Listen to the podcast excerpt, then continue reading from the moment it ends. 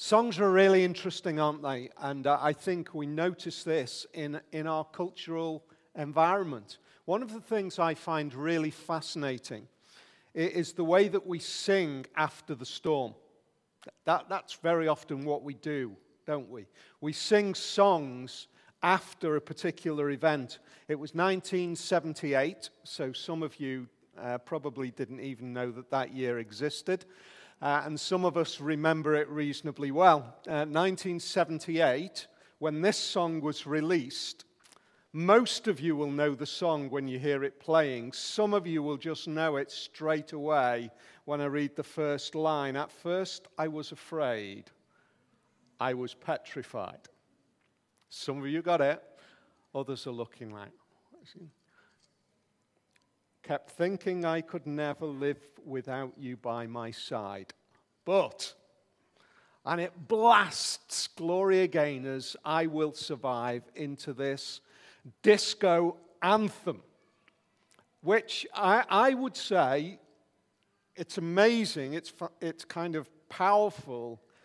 But thinking about that song, it wouldn't surprise me if somebody here and I'll guarantee that you will probably know somebody where that song has really been important in their thinking, where they've reflected in the experience of the songwriter who looks at back on reflecting on a, a really torrid relational breakup, which has been incredibly painful.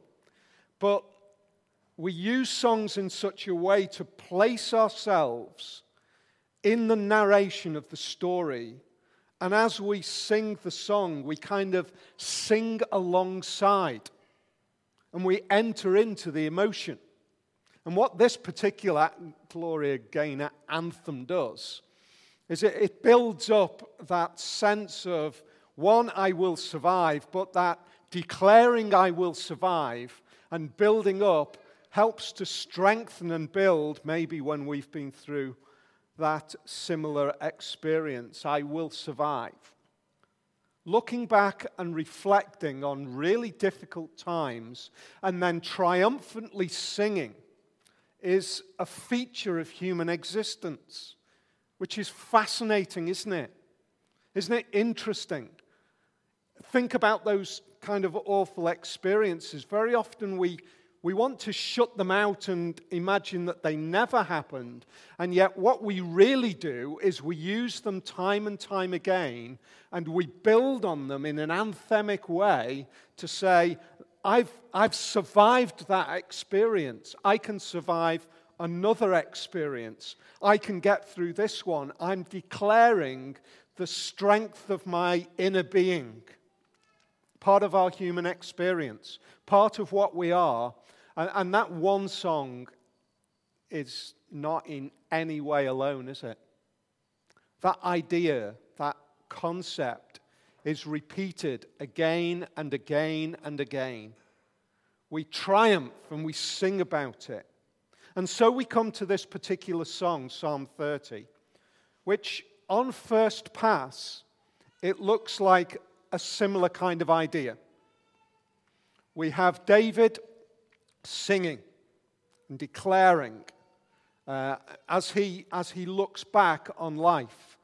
But I want us, as we work through this, and it's going to be really relatively, hopefully, really relatively straightforward, simple journey through this psalm this afternoon. I want us to just pause and think about our normal pattern of experience, the way we relate to singing to build us up and to protect our inner resolve and to survive, if you like.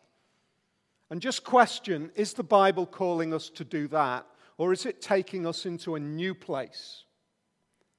Well, that isn't, I'll change that from a question, is it? And I'll make a declaration.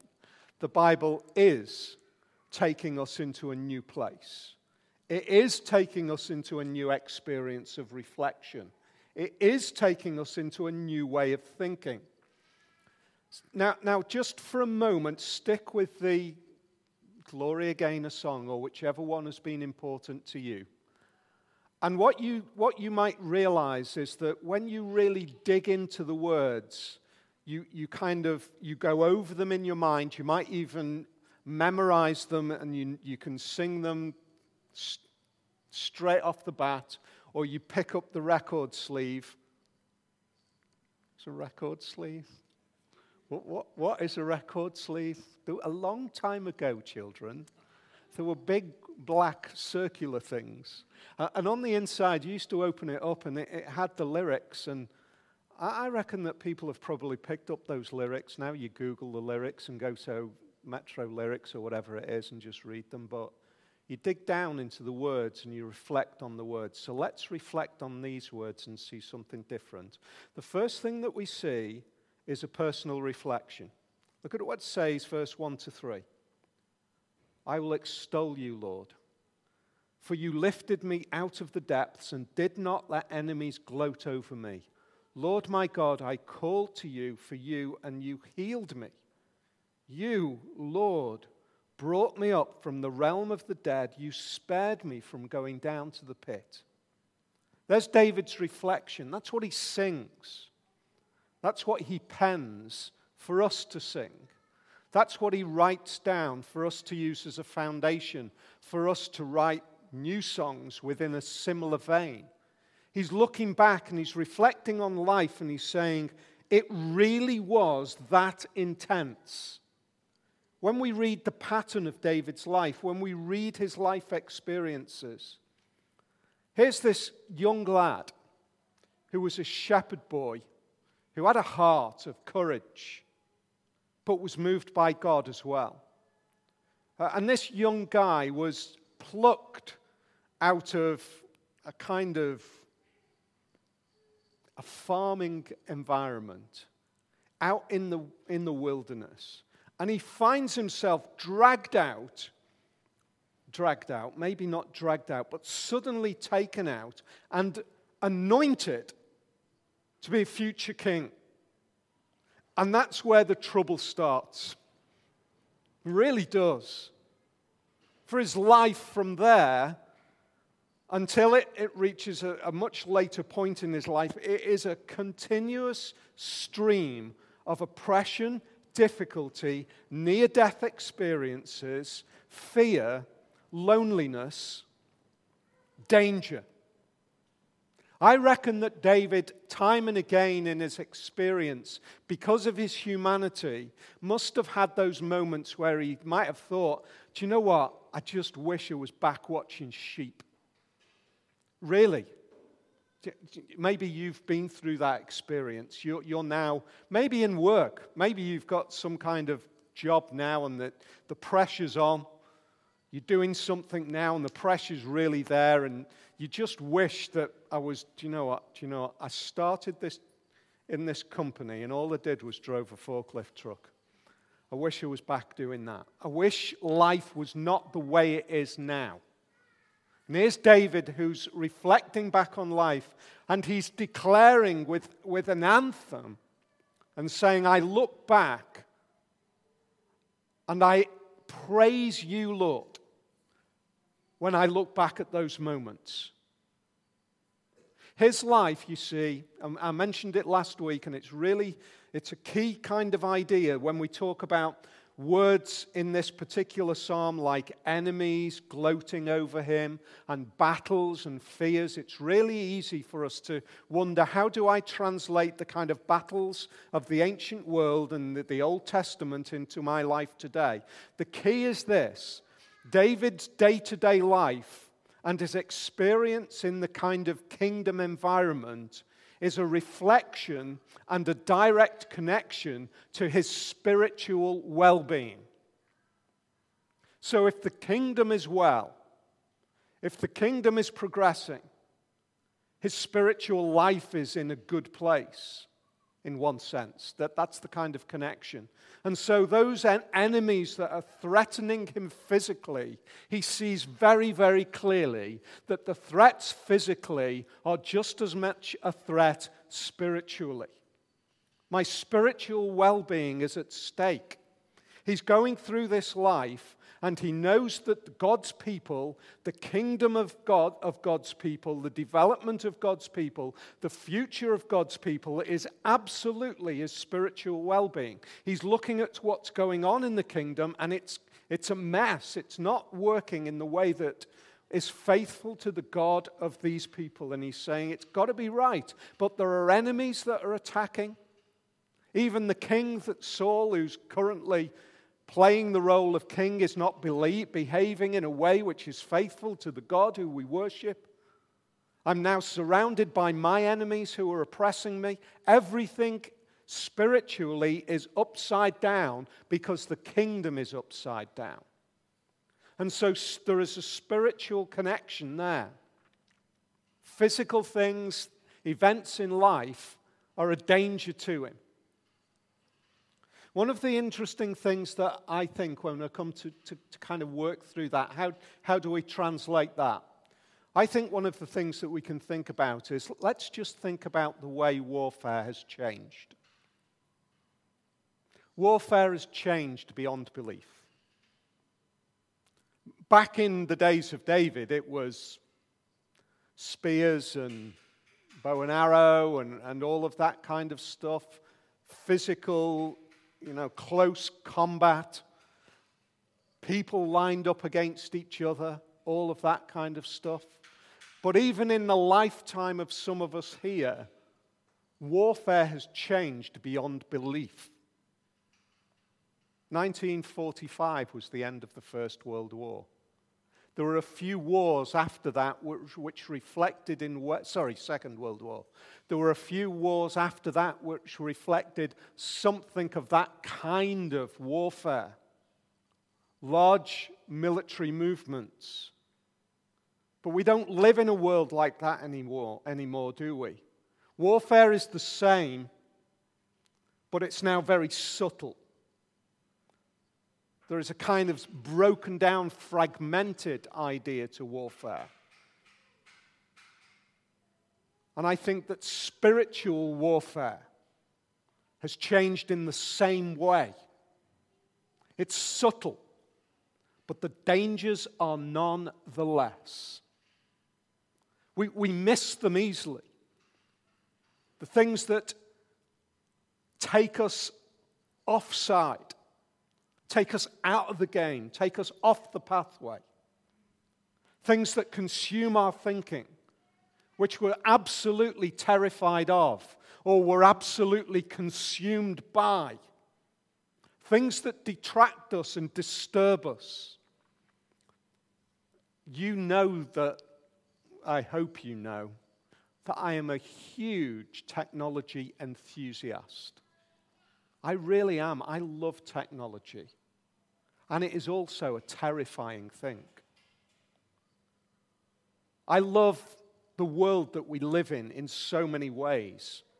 And yet, the world that we live in is changing to, to drag our thoughts, to drag our minds, to drag our affections, to drag our time, to drag our resources in the wrong direction, and to persuade us that all of these things are either more important or more fearful than our faith can ever cope with. That is spiritual warfare. That is spiritual warfare. It's changed, hasn't it? But in a sense, I think many of us can, can kind of look back and, and we can say, do you know what? There has been times in my life where something has either grabbed me and I've enthused over it, or something has consumed me where I've been so terrified over it that my consumption by that one or the other of those events has been so huge that I was really, really in spiritual danger. What is that? That is an enemy to my faith. That is an enemy to my spiritual journey. That is an enemy to my, will, my ability to maintain a pathway and continue the walk of faith. And I get to a point now, and I look back, and I can look back over life, and I can say, I can see moments back there, and I can reflect absolutely what David says. I will exalt you, Lord, for you lifted me out of the depths. I really was in danger. The enemy was real. There were fearful things, but you held on to me. That is a huge reflection, isn't it? And that's something which I want to encourage you that singing songs like this, in the way that we were reflecting in our cultural kind of way that we sing, singing songs like this encourages us to pinpoint those moments where that has been our experience. And to remind ourselves, to look back and say, I was in danger from that enemy, but you held me. You kept me. You maintained me. The amazing thing is that for many of us, we might not have been even walking a walk of faith at the point where that enemy was there. But we've ended up in this room this afternoon and we're claiming a faith which we unexpectedly are now claiming and it's because back there, that enemy that could have consumed us, where we weren't even walking that walk of faith, was dealt with by our God. And it could have taken me. Isn't that an amazing thought? Or maybe this afternoon you're here and you're actually wondering, I don't know what I'm even doing here. Why am I here? Maybe it's because God is using whatever circle of events or relationships that has brought you here to a point where you might be able to assess and look back on life and you might be able to see that there are certain things that have brought me here. And there is a moment in my experience now to look at that and say, what am I going to do with it? Because we are here and we are listening to the fact that the God over all of the world is interested in our individual lives in this way. That amazing personal reflection? Where does that personal reflection go? Look at verse 4 to 5. Sing the praises of the Lord, you his faithful people. Praise his holy name, for his anger lasts only a moment, but his favor lasts a lifetime. Weeping may stay for the night, but rejoicing comes in the morning. What David personally reflects in his song, he then says, Come and join with me. I'll sing the verse, now you join in the chorus. Let's all sing together. David uses his experience as a springboard for all of us to join in the experience and to praise God. What does that, what does that do? Number one, it, it, it reminds us as God's people to realize and to understand the joy and the, the value in seeing each of us keeping on going. Have you ever thought about that? It is something to sing about that we keep going. Today, we are, we are way, way too individualistic as believers. We think in our individualistic terms. But what this is saying is together we sing. We sing about the fact that you have been protected and kept and sustained in the most surprising ways. Let's sing about that. The corporate reflection this idea that we get and we sing together, Jesus said that that's how we should rejoice. There, there was a little story that he told. He said, The kingdom of heaven is like this. Suppose a woman has 10 silver coins and loses one. Doesn't she light a lamp, sweep the house, and search carefully until she finds it? And when she finds it, she calls her friends and neighbors together and says, Rejoice with me. Rejoice with me. I've found my lost coin. In the same way, I tell you, there is rejoicing in the presence of the angels of God over one sinner who repents. Sounds great, that, doesn't it? The only problem is we're not very good with each other's sin. We're not good with each other's sin. So that when somebody repents and steps back in, we're very often not good with coping with the fact that they're back in, that they're recovered and they're restored. Because actually, the pain of what happened back there weighs in on our thoughts and on our minds and on our memories. And the confrontation in that little section of the Bible there is that we might feel that, but heaven's singing. Heaven's rejoicing. And so we're the ones who've got to get our house in order and, and rejoice and praise. Jesus told another story about two sons. One went and frittered away the father's, father's inheritance in, in kind of mass hedonistic lifestyle.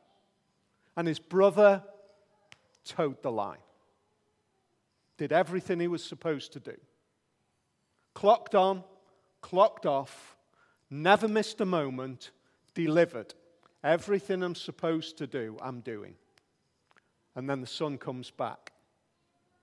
And the father, who is an old man, and in, and in the ancient Near East, there is a, an incredible dignity to old men. The kind, of, the kind of thing that we've lost, the kind of respect for an old man, the kind that sits in the corner of a family gathering with his walking stick and everybody looks up to him. And this old man pulls up his cloak and runs to the son who's walking back, to the waster, to the reveler who stinks of pigs, who's filthy. And the old man throws himself on him and he kisses him. And the other brother is incensed. See, that's the point. That's the issue. That when we come back, or when one of us comes back, we are really not good at dealing with the one who has been the cause of all sorts of trouble coming back. And yet, this psalm and Jesus' parables encourages us to be just big hearted in our rejoicing, praising, wonderful. Do you know what? That's water under the bridge. There's a line in the sand. You're back. I'm rejoicing with you. Why? Why can we do that? Why should we do that? Because what David is saying is the fact that they're back is not their strength, it's God working. That's why we rejoice, because God is working you see, all of this kind of experience of life, reflecting back on our personal reflection, our corporate reflection, we look back and we say, do you know what? It's the bad times when we realize, where we learn, where we understand. And so, to remind us of that, we move into a cautionary reflection. Look what David says in verse 6 and 7. When I felt secure, I said, I will never be shaken. Lord, when you favored me, you made, me, made my royal mountain stand firm. But when you hid your face, I was dismayed. I need to, we need to unpack this uh, and just understand what David is saying. He's, he's basically saying this when the good times are rolling, there is every possibility that we turn around and we say, I can do it. I can stand. I ain't going to fall. Do you know what? I'm never going to be one of those brothers who goes and squanders the father's inheritance. I'll stand. I'll never fall. And then David looks at that and he says, Let's think about what that looks like in real life. And he says, When my royal household is thriving, when it's doing well, when it's stabilized, which is where he now is in life, he's got to the point where all of that stress and warfare and battles and all of that, it's, start, it's settled now. The royal household is in place. And he looks at that and he says, I've got to keep in mind that when that is the case, when things are balanced and settled, it's because you have done that work. Not because I'm secure and I've achieved it. Because if you turn your face from me, I will be dismayed. How do you think? How do we think? How do I think? About successes in life. Man, it is just so easy. It is just so easy to say, Look what I've done. Look what I've done. And so David is just singing out this cautionary tale to remind us to say, You achieve, you're successful, you've got to the top of your game, you've done the best, whatever field of work you are in, whatever activity you're about, maybe it's, a, maybe it's not even work, maybe it's some sort of, I don't know, musical greatness or, or physical activity or whatever it is, you've done a fantastic job. And it is a cautionary reminder to say, don't ever, ever fall into the trap of saying, I've done that and this will never fall apart because I'm the strong one the cautionary tale. Sing it to yourself that the Lord has done it. That's the safe place to be. It's the safe place to be. I, I, I, only, I am only here because of what God has done. I am totally dependent on His mercy, His kindness. In fact, those, those kind of skills that I think I've developed over the years, they're only the skills that He put there in the first place. And the people that He put in my way that I, you know what, I did some fantastic networking. Went to the great networking events. I got myself in front of the right people. I learned from the right people. God opened every one of those doors. Every one of those doors. Every conversation that brought you to where you are is, is God's hand of mercy upon you. That's what this, these two verses are saying. Keep your heart humble before God. Because, because a humble heart before God is a place to rejoice, it's not a place to be proud. So we've got a personal reflection, we've got a corporate reflection, we've got a cautionary reflection. And now we've got, I think, and it could actually apply to the whole of the psalm, but I'm going to use it just at the end. We've got a prophetic moment. Where, where's that come from?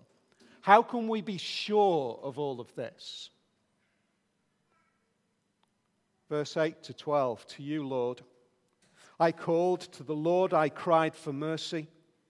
What is gained if I am silenced? If I go down to the pit, will the dust praise you? Will it proclaim your faithfulness? Hear, Lord, and be merciful to me. Lord, be my help. Then there's a turn. You turned my wailing into dancing. You removed my sackcloth and clothed me with joy, that my heart may sing your praises and not be silent. Lord my God, I will praise you forever. See, that's two halves. First half of this end, end verse, really, this, this stanza, it's all about a reflection on going down into death Will I praise you in death? And you turn death into life. But the death experience is real.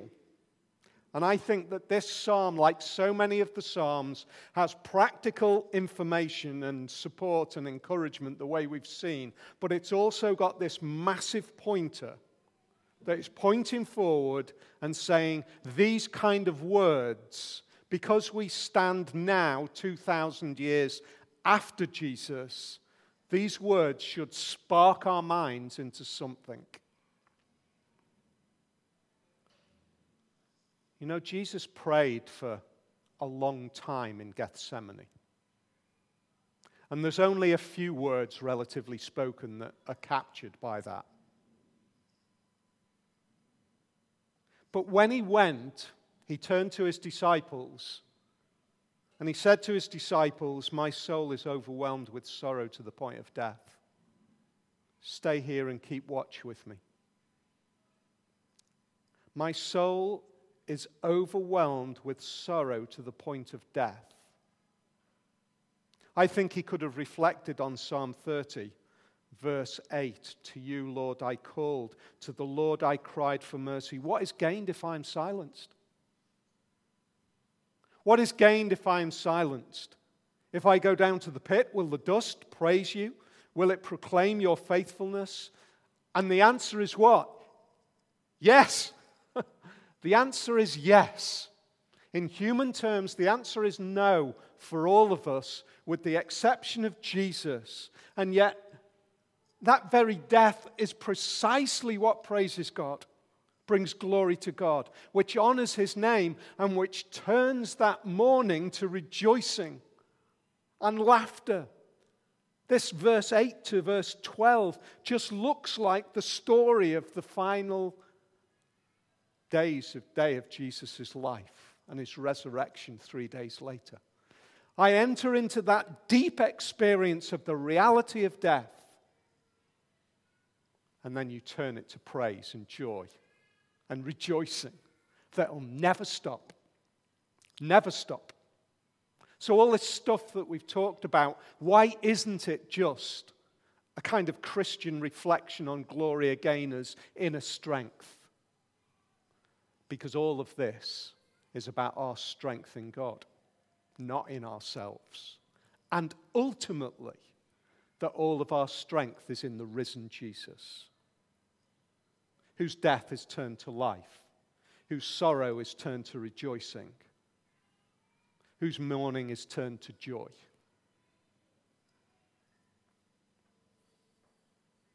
Because ultimately, our only strength, our only hope, our only confidence to be able to sing this with any kind of confidence is this the power of the cross.